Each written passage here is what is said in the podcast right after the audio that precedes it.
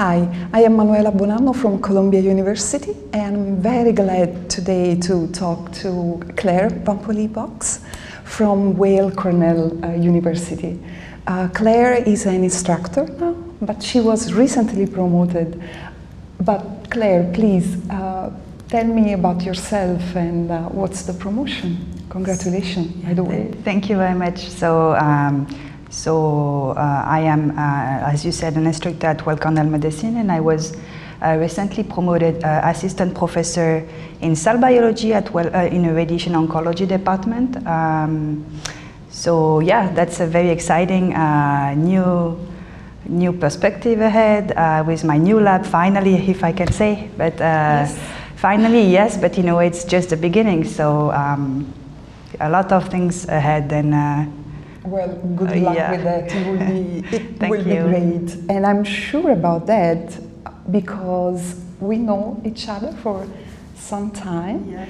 Particularly because in 2014 you were you were awarded with the Marie Curie Award, yeah. and I think I don't know from that time on your career really blossomed. Yeah, and, yes, uh, and uh, or at least you had more visibility yes. something that the Radiation Research Society gave you.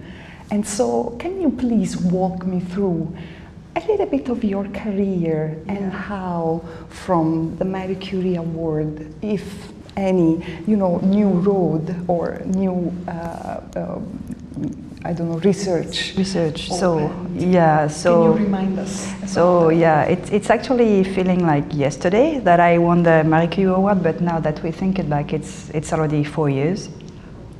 So by then, I actually won the award on uh, because I was studying back. I mean, and I'm still working on that. Um, how to best use radiation therapy to induce anti-tumor immune responses, especially when combined with uh, immunotherapy agents like uh, CTLA4, PD-1 blockers, uh, and so I have won the award, but when I won the award, it was a very preliminary work. So I spent my time really to, to develop this research uh, uh, area. And uh, actually last year we, we, so I am in the lab, I did my postdoctoral uh, training in uh, Sandra Demaria lab. Um, and so, with her uh, guidance, we actually published uh, this work in Nature Communication last year.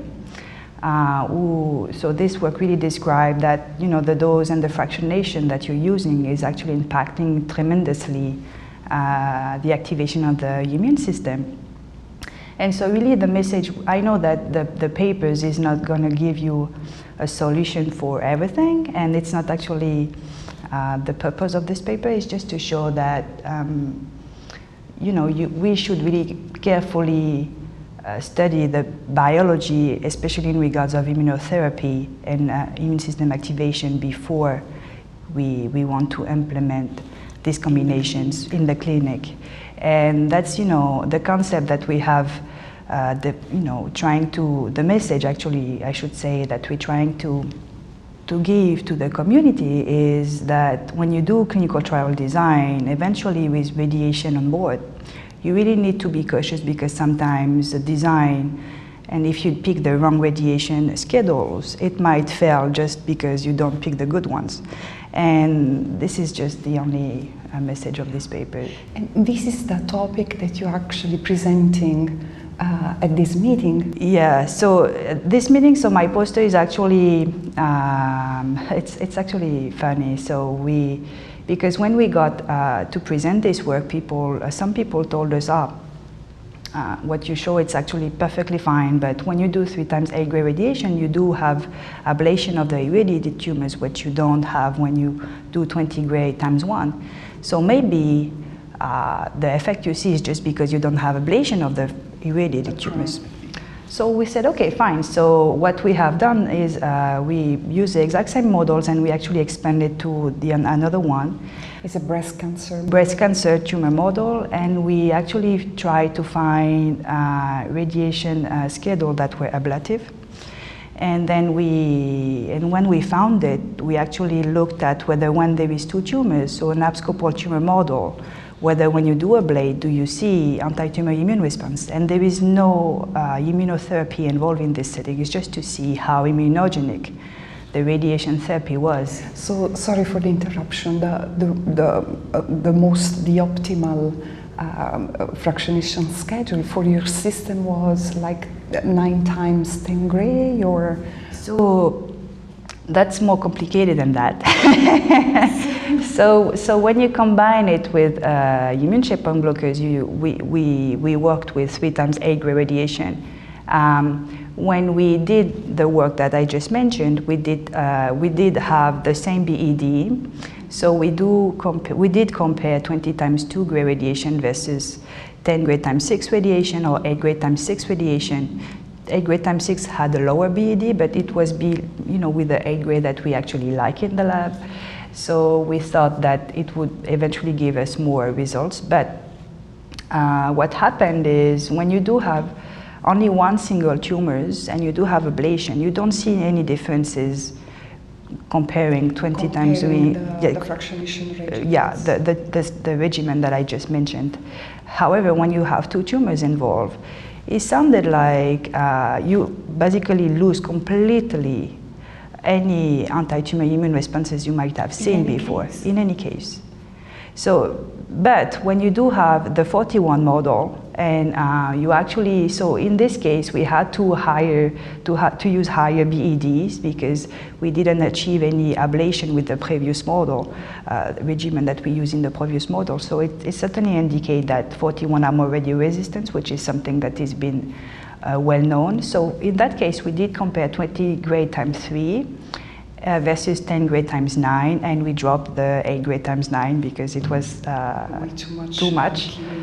Uh, and then it sounds like in this uh, model, uh, we achieved to have an increase in survival only in the 10 gray times 9, really suggesting that in this case, we need to have lower radiation, not lower radiation, but a 10 gray A relatively low dose, Yeah. but multiple times. Yeah.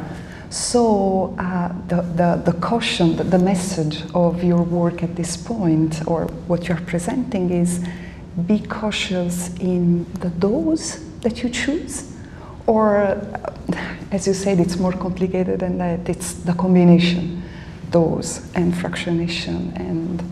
So, so I am biased, so I have, I have to say.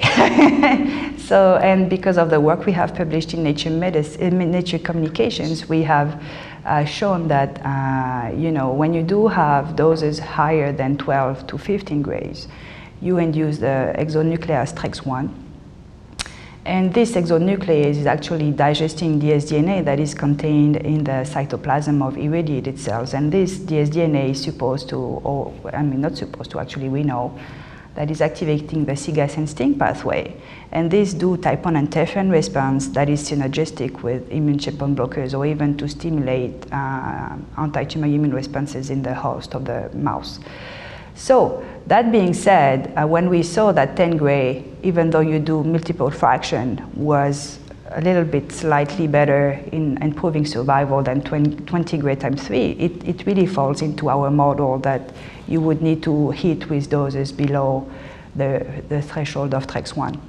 Uh, the threshold of TREX1, everybody is asking me all the time, uh, what is a window? And the window, I think, it really depends on the tumor you are working with. Uh, some, we know uh, for some lung cancer, for instance, uh, tumor model in mice again, uh, we needed to have lower doses. Like when I say lower, it's, it's going to be around 4 gray per fraction because then the TREX1 is being upregulated afterwards. So, you don't really need to go up to 10 No. to get your response. Yeah, but, but you can also see the other way around. For I have a friend of mine who is working on uh, renal cancers, uh, and uh, he had to hit 15 gray, and he didn't see any TREX1 involved. So I think you know we just don't know what what we can actually think about is uh, if it's true, and, and, this needs to be confirmed in, in patients, of course. But if this is true, then uh, if you do have fresh biopsy from a patient, you can just do ex vivo irradiation and look for TREX1 upregulation and see So when have a panel. yeah when this when the TREX1 is being upregulated and then if you want to combine it with anti-tumor immune uh, checkpoint blockers then you can uh, yeah um, pick the dose basically So is this going to be one of the topic of your brand new lab? So the brand New Lab, so yes and no. So uh, because this is something that you know I was doing with Sandra Demaria, so she's certainly going to pursue on what is regulating TREX1, and this is what I am working on now, uh, and I'm trying to finish it Finish before up. before I start my lab in January. So. Um, so yeah, but what I'm so I'm working on really on uh, because when I got my uh, postdoctoral training, I also get uh, the chance to have a DoD uh, fellowship on Activin A, uh, which is a TGF beta superfamily members. And uh, I cannot really say much as of now today, but sounds like Activin A might be uh, implicated in TREX1 uh, in some ways. Uh, so this is something I'm going to pursue in my own lab and uh, also uh, with a major focus on uh, glioma malignancy because when I was doing my PhD, I was working on glioblastomas.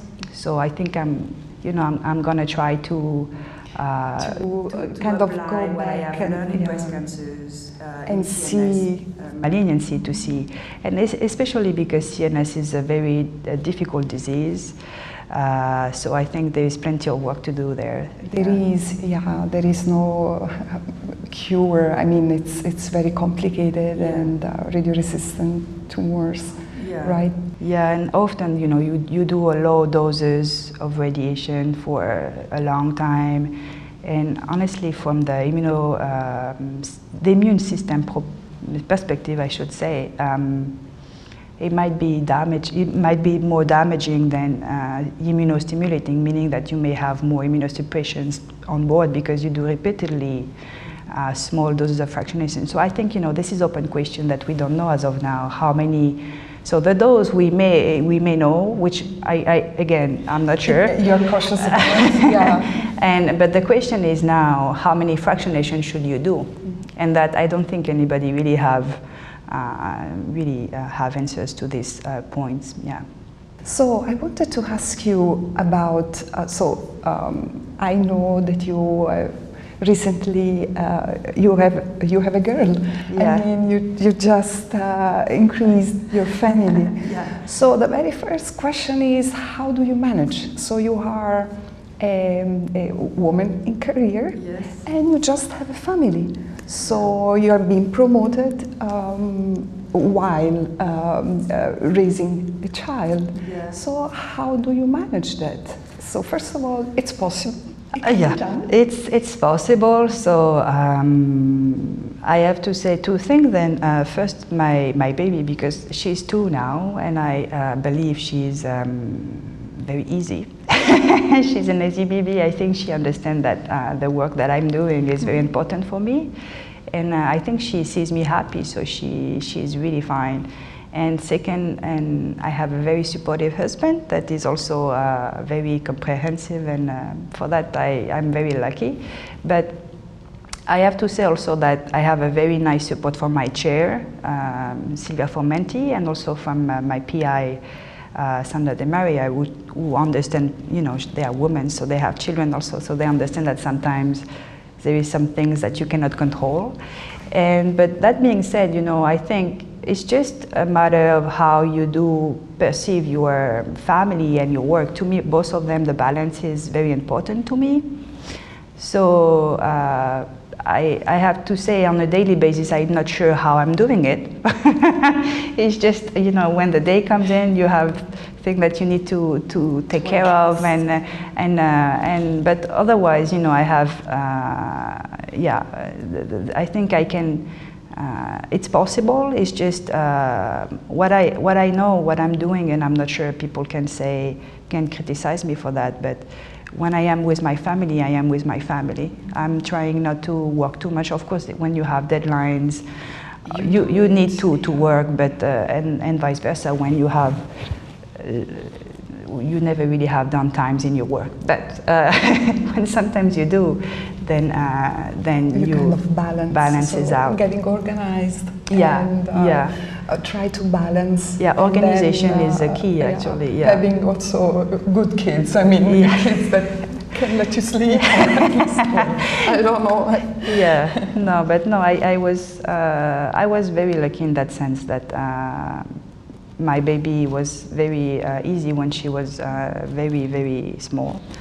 Uh, so i think that's uh, a major advantage uh, and i'm sure that not everybody can say the same thing so for that um, i'm very lucky yeah. And then I know that there are also some like small grants that might support, uh, like fellowships or Actually, yeah. awards. Actually, it's funny that you mentioned it because, uh, yeah, uh, I actually, um, so there is an initiative at Weill Cornell uh, where you can apply for an internal grant uh, that promotes women that just got a faculty positions and just got a baby.